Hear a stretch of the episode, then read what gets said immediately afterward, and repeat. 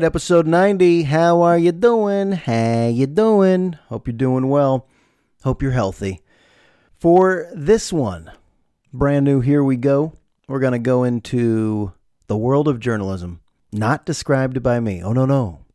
I decided it was time to bring on my editor in chief for the Novato Swarm. That's the high school newspaper that I've been lucky enough to help create and guide and advise and watch develop and flourish at times and rise and fall and rise and fall and rise and fall.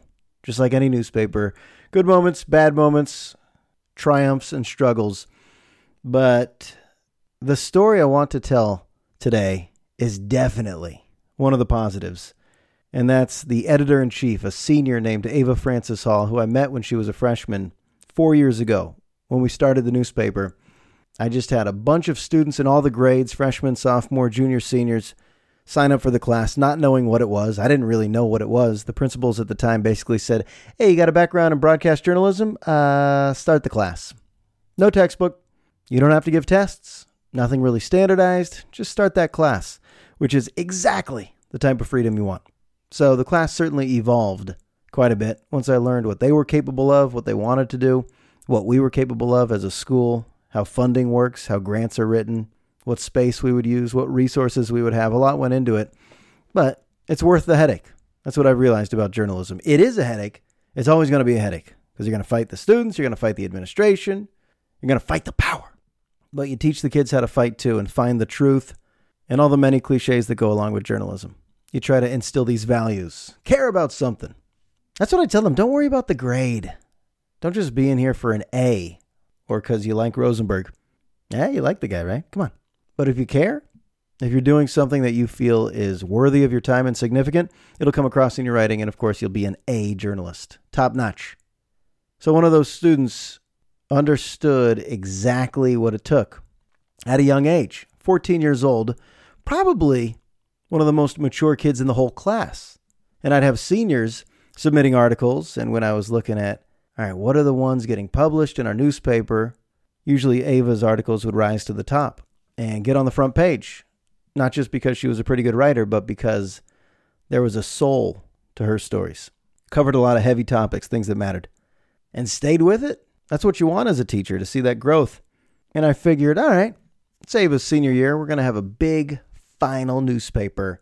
No, not the case quarantine, shelter in place, nobody's on campus. We're not going to publish another hard copy this year, obviously. We still have the website going. But I asked Ava, all right, we're done here. So for the farewell, I always thought it'd be a big old in class pizza party with donuts, confetti, fireworks. But instead, how about coming on my podcast? And she said, sure. Plus, I figured this is where my head is at. I mean, when we think about COVID 19, of course, you think about the vaccine, the testing, the treatments, the politics, the science, the suffering, but really, in my world, I think about the students right now that are missing out on a lot of important moments, especially the seniors who will not have a graduation ceremony in June. They will not have a prom. They will not have a senior breakfast. There will not be yearbook signing. No hugs, no goodbyes. And I could try to capture that, but why not just leave it to Ava, who's been able to capture a lot of things through her writing over the last four years? So here is my conversation with the Swarm editor in chief, Ava Frances Hall uh, let's say for four years, if we put out six issues every year, you've written at least 24 articles and maybe more because you've obviously worked uh, beyond what has been asked of you. But now you're on the other side of it. Usually you're conducting the interviews as the reporter. So, on the other side of it, being the interviewee, does it sound like a challenge? What's the easier role? Is it to be the one asking the questions or where you are right now for the first time answering the questions? I think it's a lot easier to be asking the questions because you're the one guiding the conversation and you're more in control. And honestly, it's just what I'm used to. But this is fun. This is a fun new experience. So I'm excited. Does it give you a little empathy for all the people you've talked to in the past where they go, What do you want to know? What are you writing about? What, what's the point of your story? Where a lot of them are kind of, how do I say, cautious of how they're going to come across. Are you worried at all? Like, what's this podcast going to be about? What are you trying to get from me? I mean, I'm not specifically worried about this podcast because I know you and like I feel like I have a good idea of the questions you're gonna ask. But I definitely see how I mean, especially for the Hornets React quotes, just like going up to a random person, how that can be really scary for them because that that's gonna that quote is gonna be distributed all throughout the school. Yeah, for So sure. I'm I'm so happy I've never been on the other side of that. Now, I think about the four years of the swarm. You were the only freshman in the class four years ago when we started this newspaper. And I was seeing you progress and become like this leader in the class. So I was so bummed when we got the email that campus was going to be closed for the rest of the year. And not to be so nearsighted, I know people are really struggling and suffering right now, but where I feel it the heaviest, the impact of COVID 19 is my students. And I know that a lot of them are so bummed out right now. And I asked you this before on a scale of one to 10. Like, one is I'm fine, I'm all good. 10 is I'm really down in the dumps right now. Um, you said a seven, but where are you right now? 10 is like the worst you could feel about not having all of these senior milestones you were looking forward to. um, probably. Hmm. Yeah, I'm. I would say still out of seven. Um, but it's been weird because I've been going back to this school, you know, to like clean out my locker. And then I just picked up my stats shirt from Miss Shear today, and that was a weird experience, and that made me a little bit sadder. But then I also, the promise of college is making me happier. And when I was at school, I still felt like every time I walked through campus, I felt I always say to my brother, like, I feel like a child here. Like, I feel like my actions are so controlled and limited, and I can't wait to get out. And then I did get out. So I don't want to sound like too, I guess, hypocritical because I did want to get out and then I got out. But so it's, it's a weird, like, college is making me happy, but then going back to school and seeing the empty classrooms and just like the empty hallways is making me kind of sad. Yeah. I'll bet. So you're adapting to this, like a lot of us. At first, it was such a shock to the system, all this time at home. But do you find yourself just becoming adjusted to the new norm? Yeah, I mean, I've started taking every positive in quarantine, like in the context of our situation. So if I have like a planned FaceTime call with someone or a car meetup or I'm doing a Netflix party thing with someone, that carries as much happiness for me as hanging out with people did before. And viewing it through that lens instead of, oh my God, like I have to Netflix party this instead of actually going to movies with my friends, like this sucks. Like having that mentality during the first month of quarantine was really detrimental, I think, to my mental health. And so then I just switched and it's made me a lot happier and a lot more appreciative of what's like the opportunities I do have with friends, even though they are limited. Yeah, well, explain that because that's what I was curious about. Are students just indoors, you know, upset, depressed, and you're saying, no, there's Netflix, there's car meetups. Describe a little bit about how you've had to do the new style of socializing. Yeah, car meetups, car meetups have been a big one. Uh, and those have been really fun just to like see people that actually have bodies um, and hearing their real voice and not having a lag there or anything. Do you actually stay in the Um, car? Yeah, we just all park in a big circle. Really? hmm How tempting is it though, just to get up and say, "Fuck it all, let's hug"? You have to really like That- stay true to the shelter in place.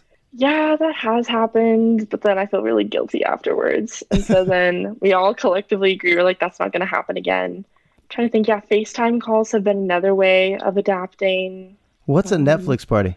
It's so it's this Chrome extension where you send a link to someone and then you can watch the show. And then on the side, there's a little, like a text bar, and then you can just text on that little bar and it'll show up, and you can just have kind of like live reactions to the show that you're watching. See, your generation was already on your screens a lot.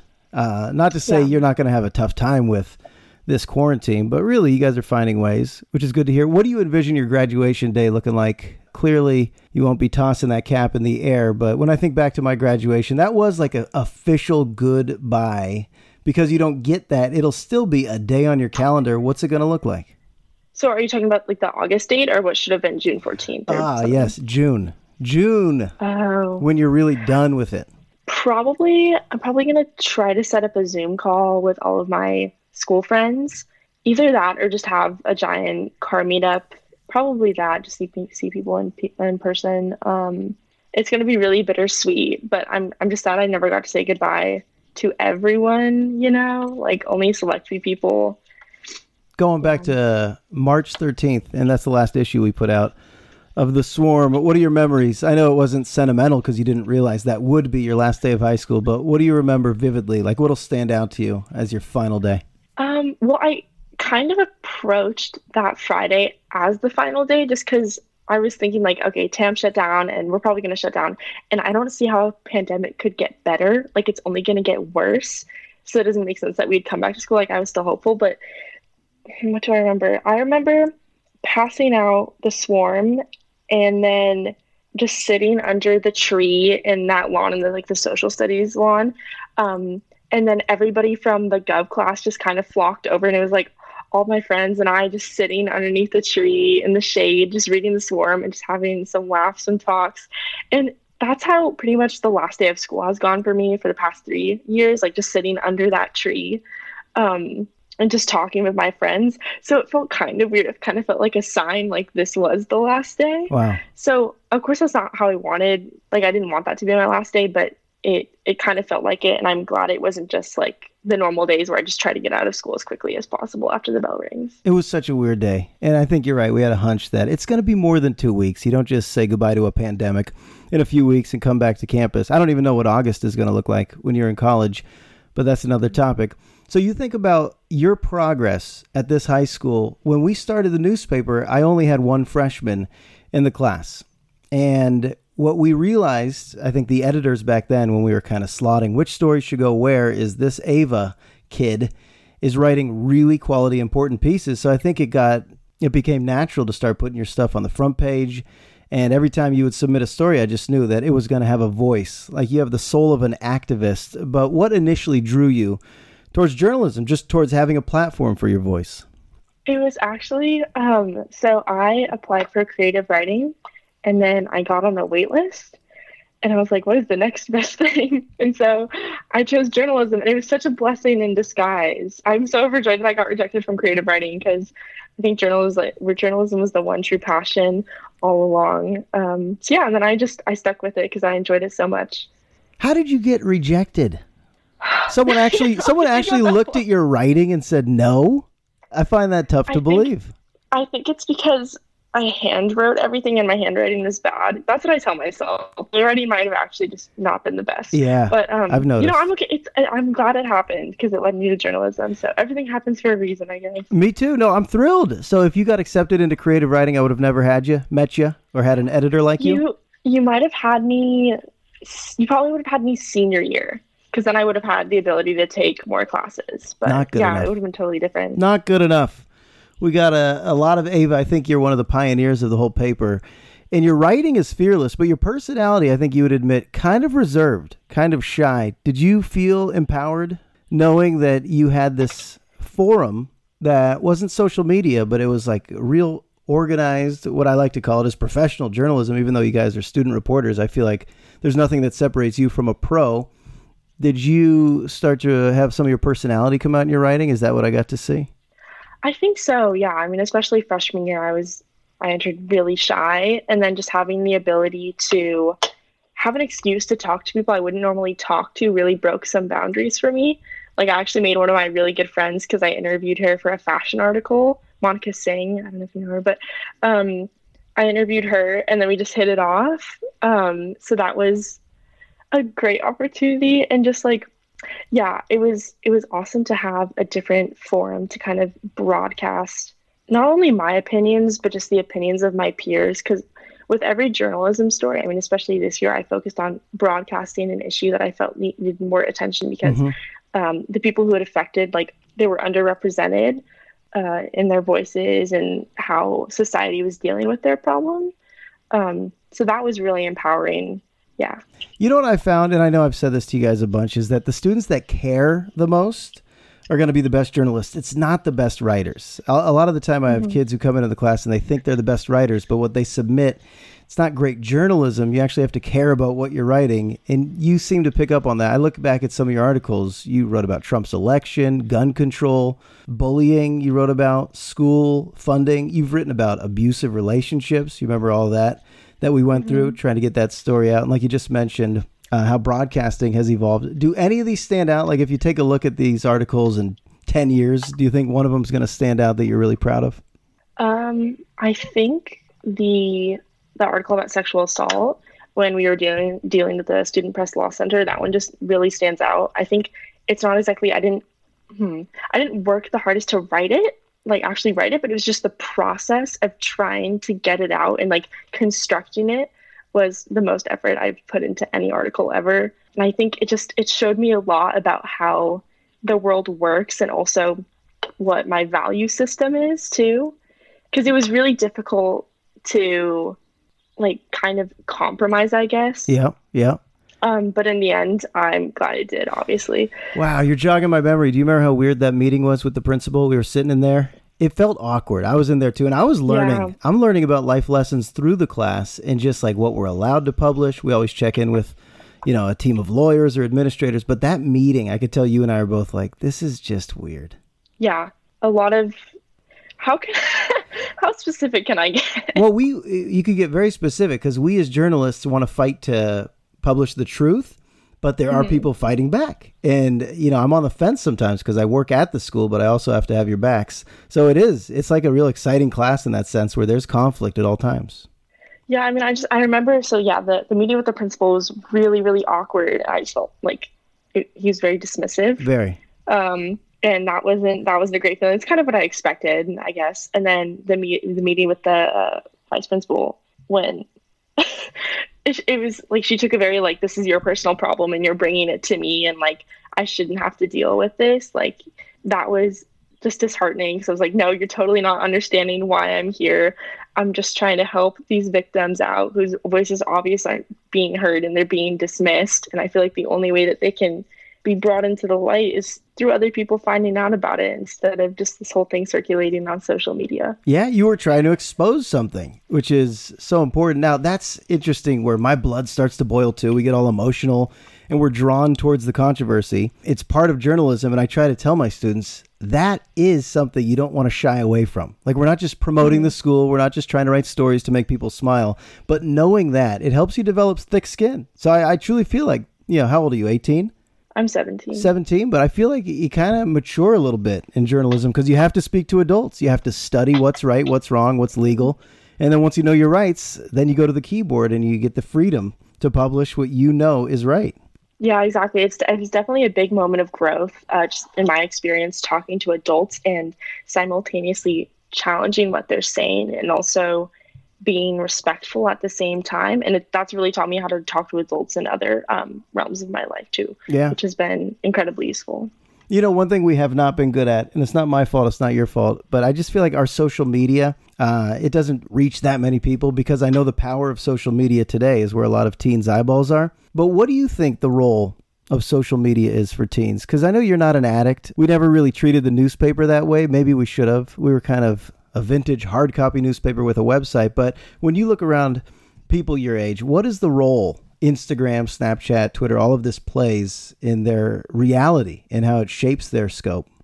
Um, I think it it's it creates a, well especially Instagram creates a facade and that's the main role of Instagram is just building up your life and then showing it to other strangers and it's just trying to impress people also showing a certain aspect of your personality that you're super proud of I guess and you've built up so that can be kind of harmful but it's also a good way to see um, what others lives are like in kind of a new light I guess um, I'm just trying to think in general Do you shy away from it on purpose? Or do you sometimes feel yourself getting consumed with it?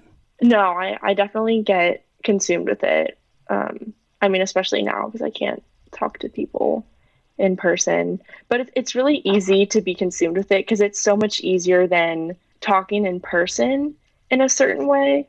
Um, but I mean, I do value like face to face connections so much more than social media ones. Good. Can you see how somebody like me, I'm 20 years older than you, looks at it and says it makes high school more difficult? Like where I could say, I'm happy we didn't have Instagram and Snapchat and all that stuff when I was in high school. Does that make sense to you when someone my age says that?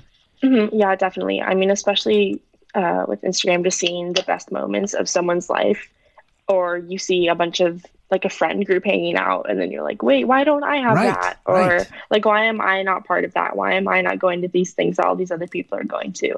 And you just, if it's if it's overwhelming, like it's the only thing on your page, and you're scrolling for hours a day, um, then it can start to take its toll on your mental health and yeah i just i think it's a vicious cycle and yeah i think especially like in the past when they didn't have Instagram or Snapchat or any of that. Face to face conversations are probably valued a lot more. Good. They were a lot more usual. Yeah. Maybe that'll be one of the silver linings of the coronavirus is that we do go back to appreciating some face to face interaction when we're finally allowed to do mm-hmm. so. You know, you covered a lot of that. Even though you were living your articles, you did cover mental health. You covered, you know, the fear of shooters on campus. We covered so much, uh, but it was almost embedded journalism because you were living it.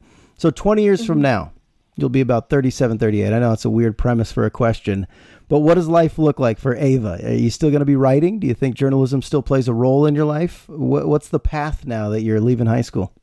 Um, I mean, I've always loved writing, and it's always been something I'm naturally really good at and I really enjoy. But I think in when I'm 37, the dream is to be living in New York City. Um, and probably what what my plan is is that I graduate law school and then I work at various law firms in New York City and then I have enough money and I have enough connections I can open up a nonprofit law firm uh, that serves people of color and minorities LGBTQ people who may not afford to get like you can't afford to get the legal help that they need and we could provide quality legal help. Wow. And it wouldn't be that like in New York City I think there's a lot of nonprofits like that so I don't think it would be too hard to kind of like follow in their footsteps. But I, at the same time, I do want to continue writing. So that might look like writing a book possibly and trying to get it published. But um, if I could, I journalism has been such a huge part of my life for the last four years. And that's never like I'm never going to turn journalism down if that does become a career uh, opportunity for me. Nice. Yeah, you having success would be the least surprising outcome because you're going to do something that matters. And I know even for some of my listeners right now, hearing Ava Francis Hall, I get to say, remember that name. Remember that name. Ava's about to do something. All right, I'll let you go in a moment, but what do you think you'll miss most? Not just about the swarm, but just high school altogether. These days, I have to speak in a tone like it is done. I know we're still doing distance learning, but it kind of feels done to me in many ways. What do you think you will miss most about this whole idea of coming onto campus with your friends and all these milestone moments? I think I I'll just miss it's more of a feeling of just like there's some wait, can I swear? You better. There's some like stupid shit that goes on in high school and it's just so funny. You know what I mean? Like that could never happen anywhere else. It's just so good and it's like just in the moment and people are just so like naturally funny, but it's not just individual individual people, it's just like the atmosphere that high school creates that allows people to like learn how to I guess like learn how to be who they want to be and in conjunction with just like I don't even know everybody else trying to do that. There's just some naturally really funny moments that happen in heartwarming moments. And I just that's not going to happen. It's not going to be the same thing in college or any time else in my life. I feel like that only takes place in high school. Like that type of high school humor and those types of high school moments. That's kind of general, but I'm just gonna miss. You'll miss the feeling. stupid shit. You're saying you're gonna miss the stupid yeah. shit. I like that. Instead of I'm so over it, you know that this is a juvenile part of your life that you are gonna miss. That's funny. Yeah, you're right. Now you're just gonna be surrounded with more people growing and growing and maturing. I mean, there'll still mm-hmm. be some foolishness in your future, but you're right. You're not going to be surrounded with that mindset anymore of a lot of people making a bunch of mistakes. And I know that's not a great way to sum up high school, but you're right. There there is a lot of stupid shit that I could see you missing. you think you'll go to reunions exactly. every 10 years? Um, you guys better, I, especially your I'm class. planning on it. Yeah, I mean especially like in the next yeah, the one that's in 10 years. I will definitely go and say hi to everyone. Nice. See who's in jail, see who's pregnant, see see what happened. Exactly. Hopefully not you. Hopefully, I mean, if you're pregnant, that's fine, but no jail time for Ava. yeah. Well, Ava, this is a great platform for me to also just tell you how much you meant to the school paper and my experience as a teacher. So thank you for these great memories. I appreciate all of it, and I'm genuinely wishing you the best. Thank you so much. Yeah, same to you. I'm going to miss the swarm so much. Probably the number one thing I will miss about Novato High. Um, I can't believe it's over. Yeah, we'll put a statue of you in front of the newsroom. Why not? We have four years worth of reporters. I think you've been rising to the top, certainly on the Mount Rushmore. All right, Ava, I'll talk to you soon. All right. Thank you so much. Bye. Thank you. All right. I hope that was interesting for some of you. And like I said, remember that name. She'll be a success, just like a lot of these students I'm fortunate enough to meet. All right, here's how I will end this episode. Episode 90 is going to end with Ava's words. She wrote a lot of interesting articles, but one of them was personal, and we titled it Hearticle, H E A R T I C L E, because Ava had a heart condition. She had to miss my class for, I think, a week or two. And when she described why she had to have heart surgery, a procedure done that was incredibly scary, of course, I said, How about writing about it? And she said, Yup. So here's an article of Ava's from 2017, January 2017. I'm going to read this. This will be a little book on tape, a little audio for you. And this is Ava's writing.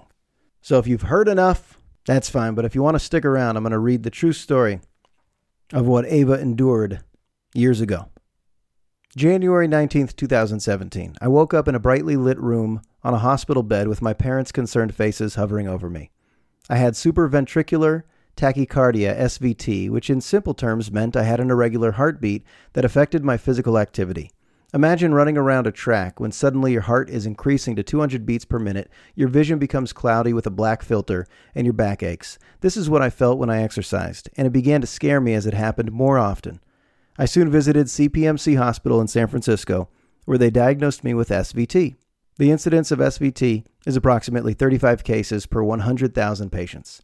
I didn't know what to expect from this diagnosis. My doctor, Dr. Serena Behera, told me I could either go on medication or have the procedure right away. I was apprehensive about the procedure, so I opted to go on the medication instead. I was on the medication for about a year, and my symptoms did not lessen. In fact, they stayed the same. It came to a point where I realized I needed to have the procedure or risk my heart health and my freedom to exercise. It was the fall of 2016, and I was hustling on the volleyball court during my freshman season. I was a setter, which meant that I was involved in every single point to set up the spike. We were in the final points of a game against a team I don't remember. Tensions were high, but the expectations higher. We needed to win the game. I remember the moment so clearly, like a knife carved it into my memory. I was in the middle of a play when my heart started beating and beating and beating so fast, like the wings of a bird flapping in the sky. The words of my doctor echoed in my head as the play moved in slow motion around me. An internal battle took place. I needed to be safe, but I knew that it would be incredibly detrimental to exit the court at this pivotal moment. My inner turmoil was decidedly abandoned, and I chose to follow through on the guidance of my doctor. I had signaled to my coach that I needed to be subbed out, and I defeatedly slumped over to the sidelines. The faces of my concerned teammates made me feel worse.